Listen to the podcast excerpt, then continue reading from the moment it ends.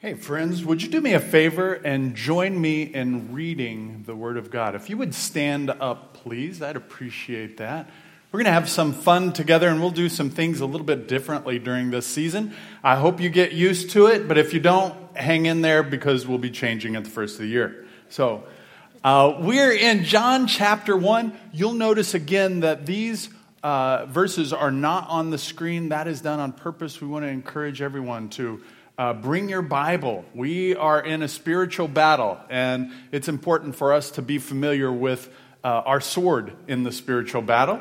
And this is not done to shame people. If you don't bring it, you're certainly welcome to use your phone. We are trusting you in faith that you're not checking out social media and all that other stuff, and that uh, you're in the Word with us. But I'll be in John chapter 1, and I'm going to read the first five verses if you would follow along as I read them out.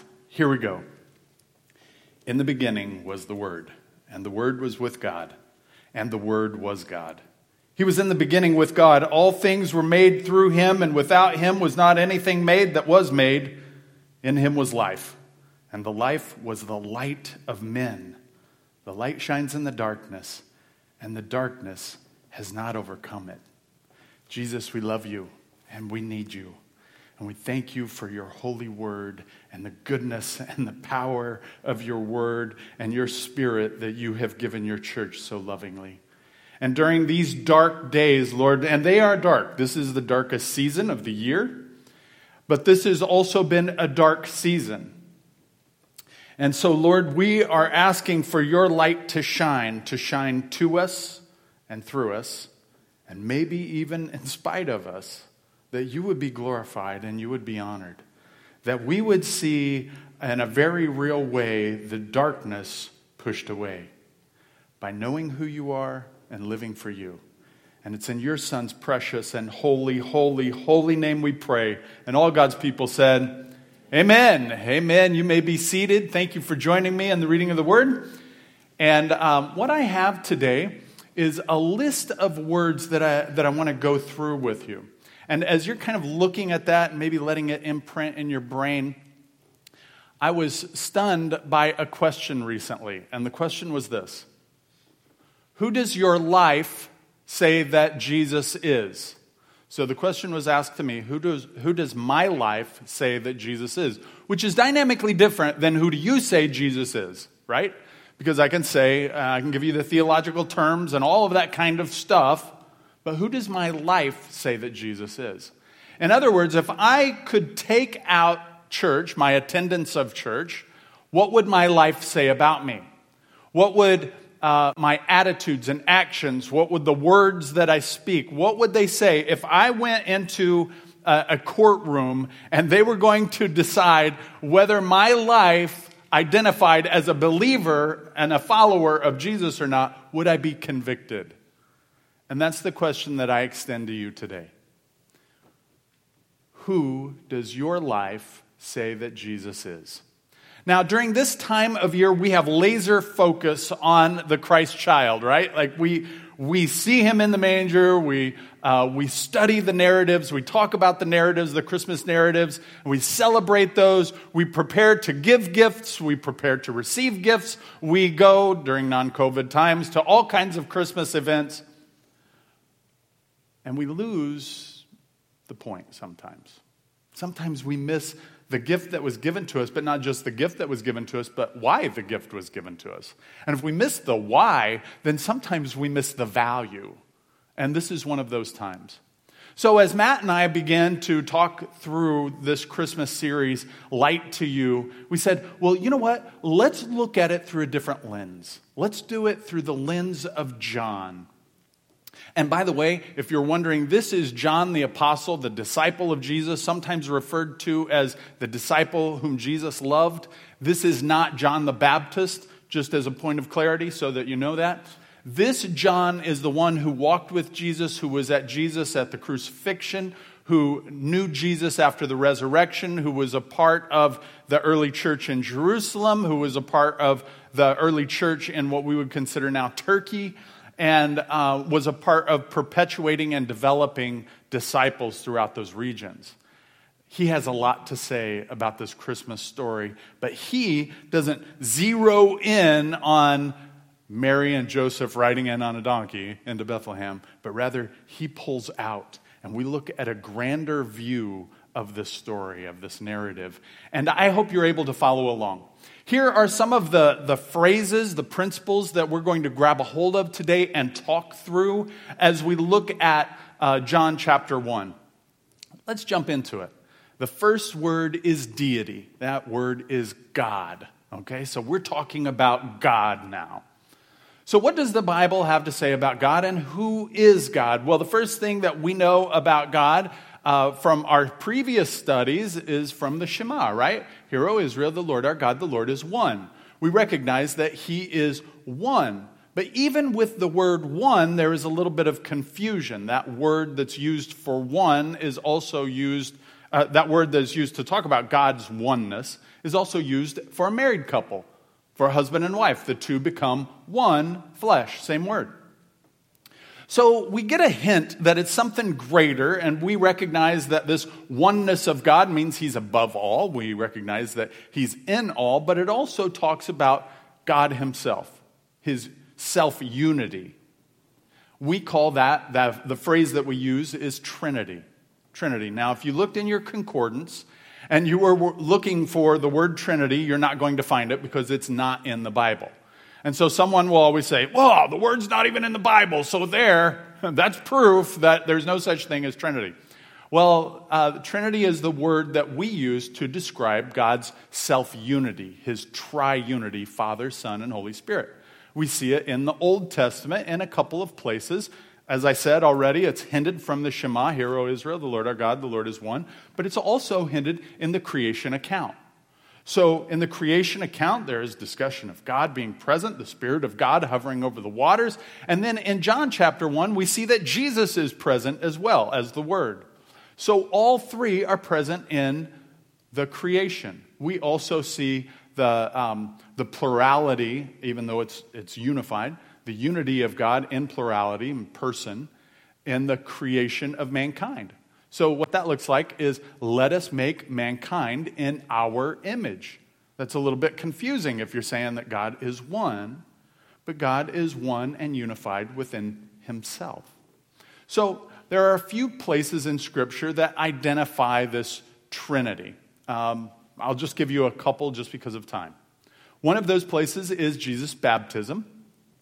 So during Jesus' baptism, Jesus obviously is present. The Spirit comes down uh, as a dove, and then we also have the Father speaking. So that's a place where the Trinity is in existence all at once. We see it in Jesus' baptism. We also see it in the Great Commission.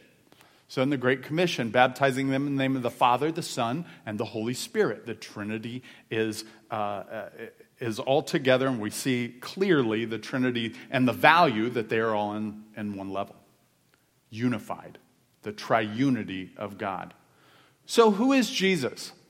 Does Jesus fit in that? Some think that Jesus was created, so he's a created being. Some people think that Jesus was a prophet.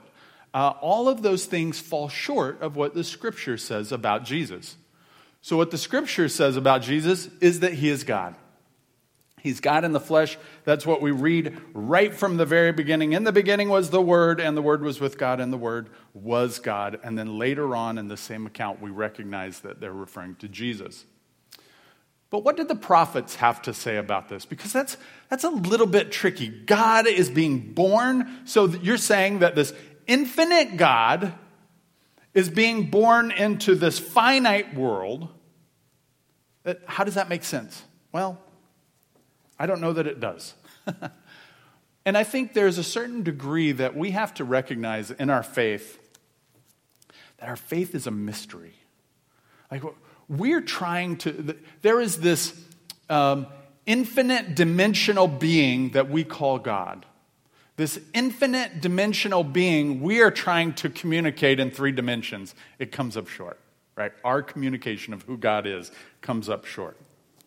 When we're referring to Jesus, though, go ahead and hold your place in John chapter 1, but go now to Isaiah chapter 9. I want you to see this because even the prophets talked about God showing up. God coming in the flesh.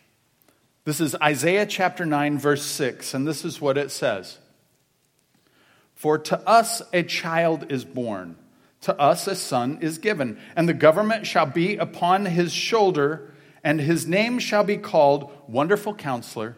And then here it is Mighty God, Everlasting Father, Prince of Peace.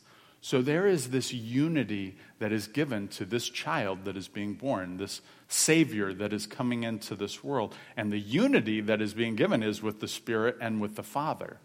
Wonderful counselor is a, is a phrase sometimes used for the, the Spirit. Uh, mighty God, everlasting Father, clearly the Father. But this name is given to Jesus as well as the child.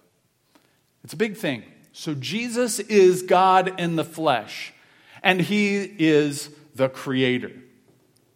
And so he reveals himself. And let's talk a little bit about this revelation. So, Revelation, often when we hear it, we think of the book of Revelation, and that's good, but we're going to talk about a couple of theological terms right now.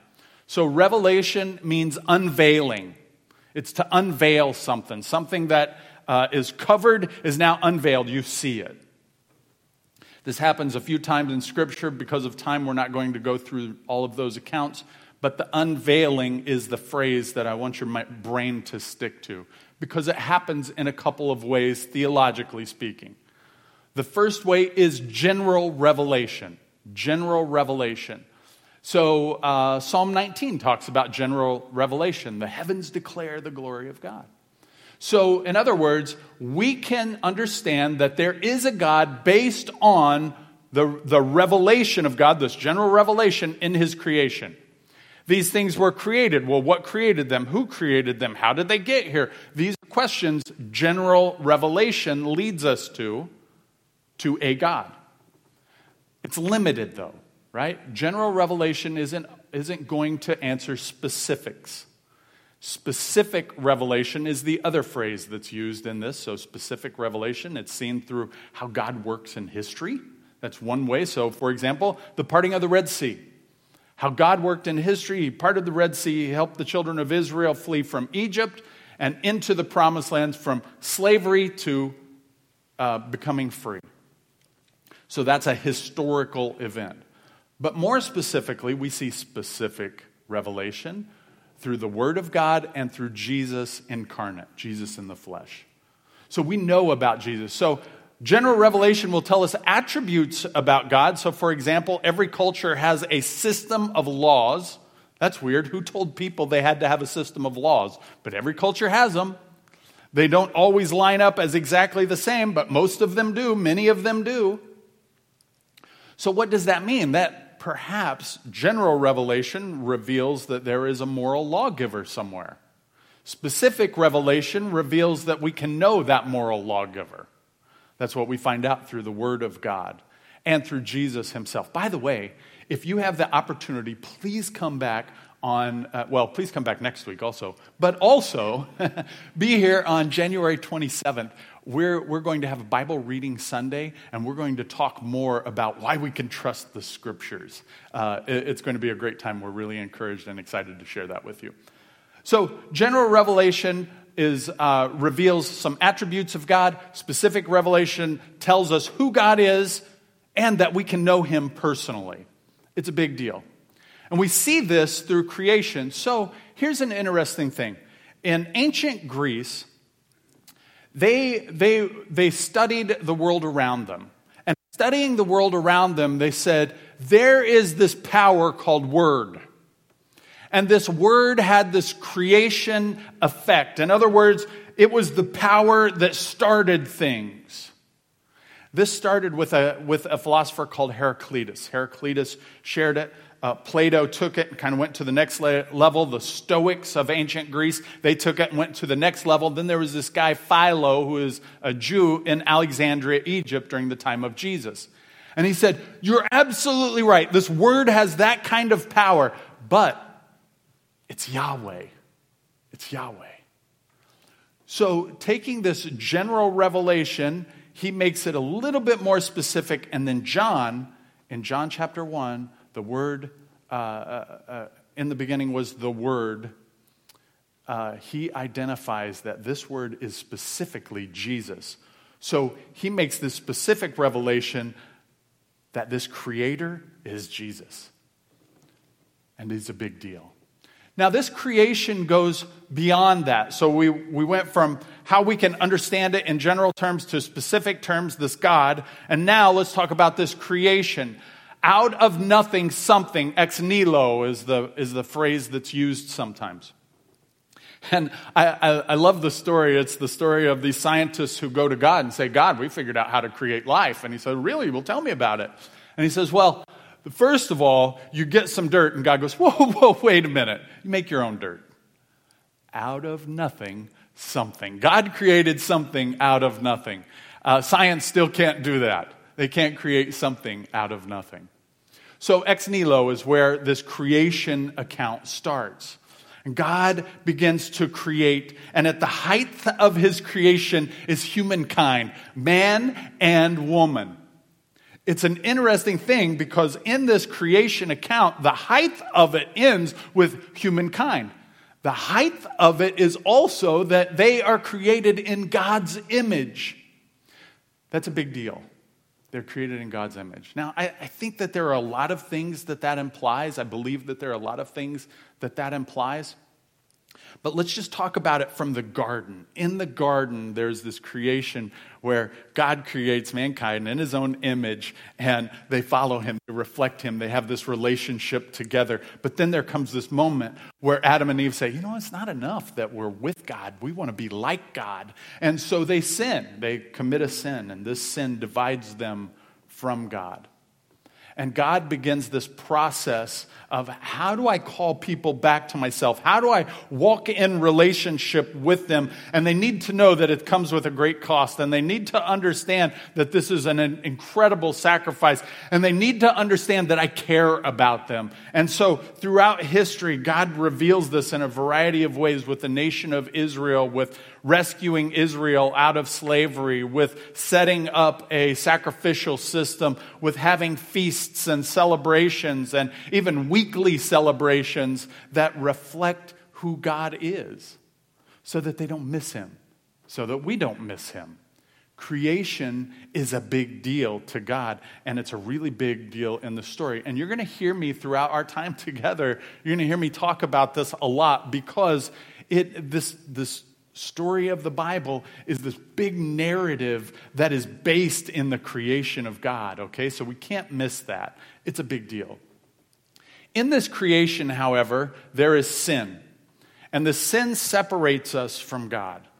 Now, it's hinted at early on in the beginning. Uh, in the beginning, God created the heavens and the earth, and the earth was formless and void, and darkness covered the face of the deep. And the rabbis did a lot with that word darkness. They chewed on it, and they've, there are a lot of amazing teachings that have come out of this phrase, darkness. We're not going to go into all of the rabbinical teachings of that, or really any of them, except to say that in general terms, darkness can mean one of two things. It can mean darkness, the absence of light. It can mean that, it sometimes means that in Scripture. But it can also mean separation from God. It can also mean that there is a separation from God. This darkness is keeping me from the light. And that's the illusion that comes into John chapter 1. That there is this light, but there is this darkness, and this darkness can't understand this light, and it can't conquer this light. This light is greater than the darkness, but this darkness exists. And it's real, and it separates us from God. And so this is where we get into some good news. But before we get into the good news, I want to talk about the bad news for a moment. So, as I said earlier, God set up this system to let people know that this, this comes with an incredible price. Sin or darkness comes with an incredible price. The separation from God comes with this amazing price. And he sets up a series of things. But one of the things that he sets up is found in Genesis chapter 15. And in Genesis chapter 15, there is this unique story of Abram, who later is called Abraham. And Abram sets up the sacrifice where he cuts these animals in half and this blood drains into this valley. And then God sets up this covenant. And this, in this covenant, he says what he's going to do, and he's going to bless the people that bless him. And uh, and, and he sets up this, this covenant. But instead of Abram walking through that covenant and engaging in it, God does twice. So God is, God is actually on behalf of Abram, Abraham, the people of faith, he is going into this covenant. And he's saying, uh, the symbolic gesture is this if I break it, or if you break it, may it be done to me as has been done to these animals. There's a sacrifice that's required. And almost immediately, there's sin. And Abram messes up, and his follower and his family messes up. And then we see this history of people like getting it right and then messing it up, and then leaning on God and then messing it up, and then getting it right some more and then messing up. And, and we see this, but it comes with an incredible price. And this incredible. So that's a part of what we call the Old Covenant. Okay, so that's sometimes referred to as the Old Covenant, the Old Testament, same idea. So but there is good news. And the good news is what Jesus came to establish. Good news comes from a phrase that is used throughout Scripture in the Old Testament. Uh, it's, it's Beser. Okay, so Beser is like when a herald comes and announces good news. Hey, there's good news. It's national news. That's what that word Beser means. It's national news. There's a new king in Israel, and his name's David. Woohoo! Everybody cheers. Or Solomon. It's national news. Keep that in mind because in the New Testament, the word that's used, evangelion, it just means good news or good message. And if you're looking in your Bibles, go ahead and go to Luke chapter 2.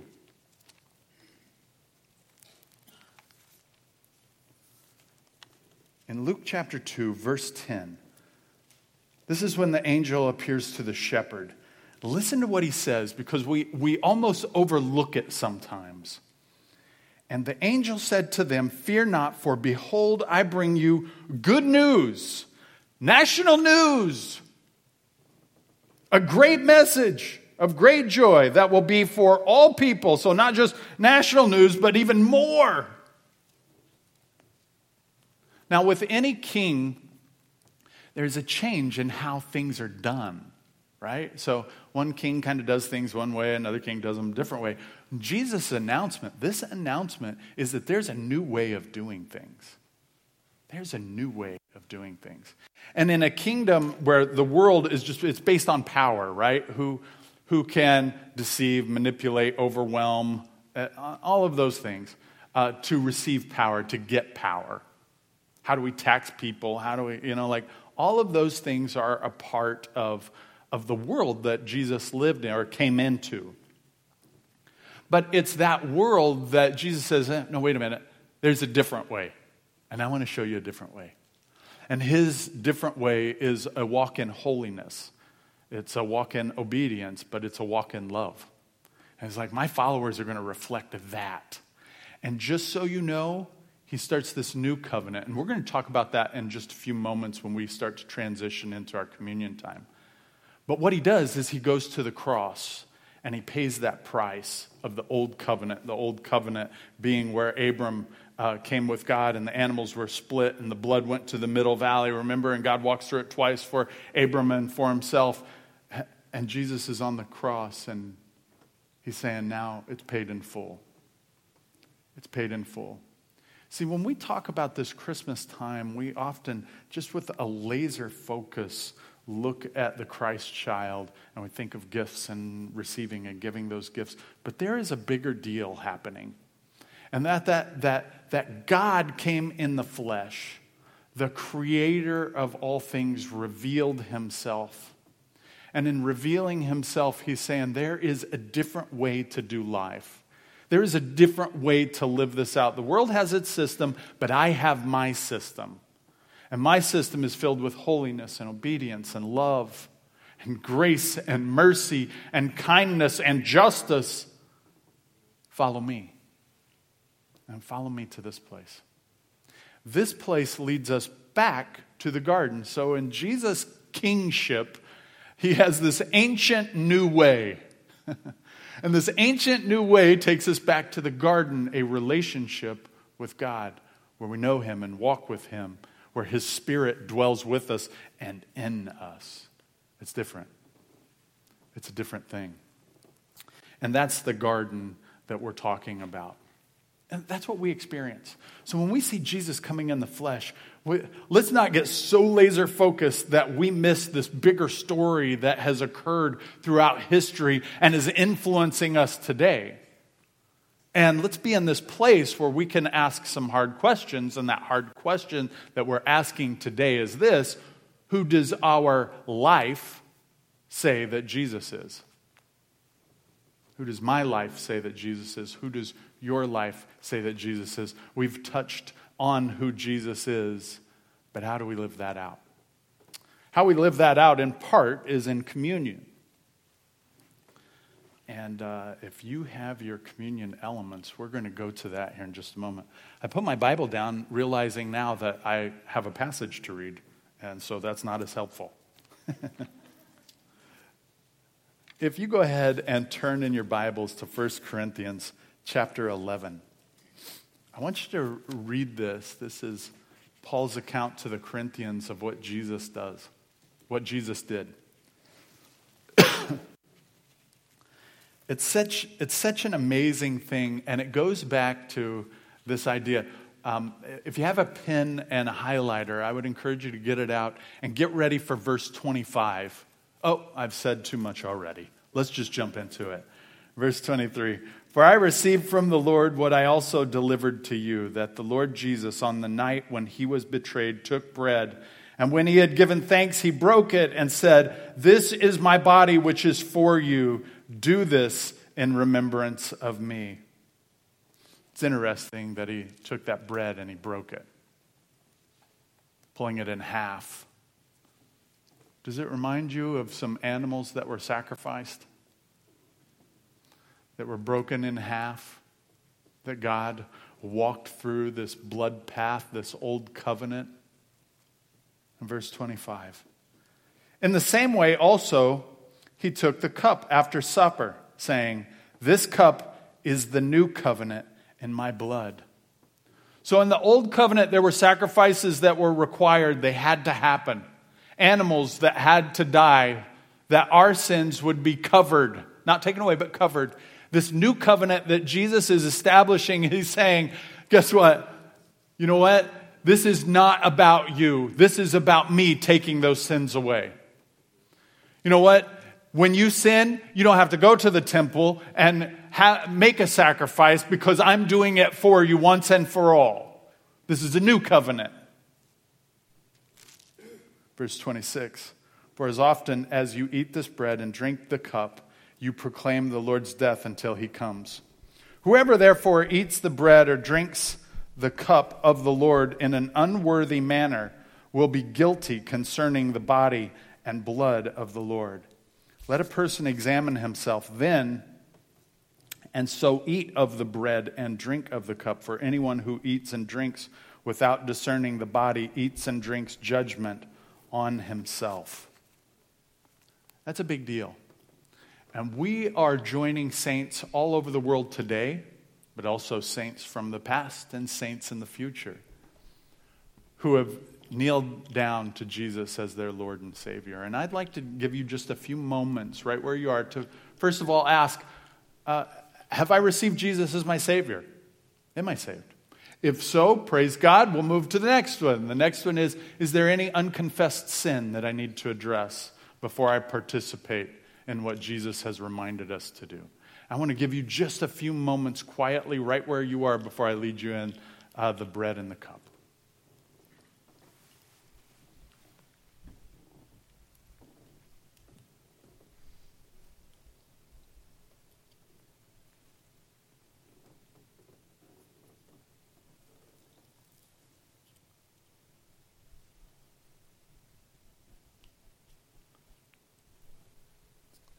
Amen. We come together and we remember Jesus. And if you're looking at your pack, we open the end that has the bread. We remember what Jesus did, that he took the bread and he broke it. Reminding them of what had happened in the past, of a promise that God in the flesh is fulfilling, that we could have life, that light could come into the darkness, could invade the darkness, and the darkness can't comprehend it. What an incredible reminder that Jesus did. And he's saying this that your sin now is taken care of. I did it for you. Remember that. And we remember it together. Let's participate.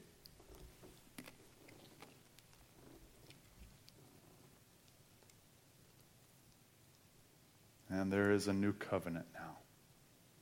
We are not under the old, but the ancient new, reestablished in a relationship that comes with God, restores us to the garden, is a beautiful thing.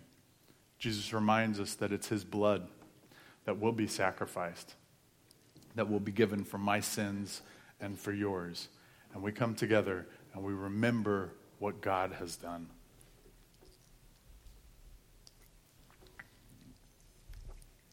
As we remember what God has done, let's not be, let, let's not be too conservative in celebrating what God has done. Let's stand together as we worship today.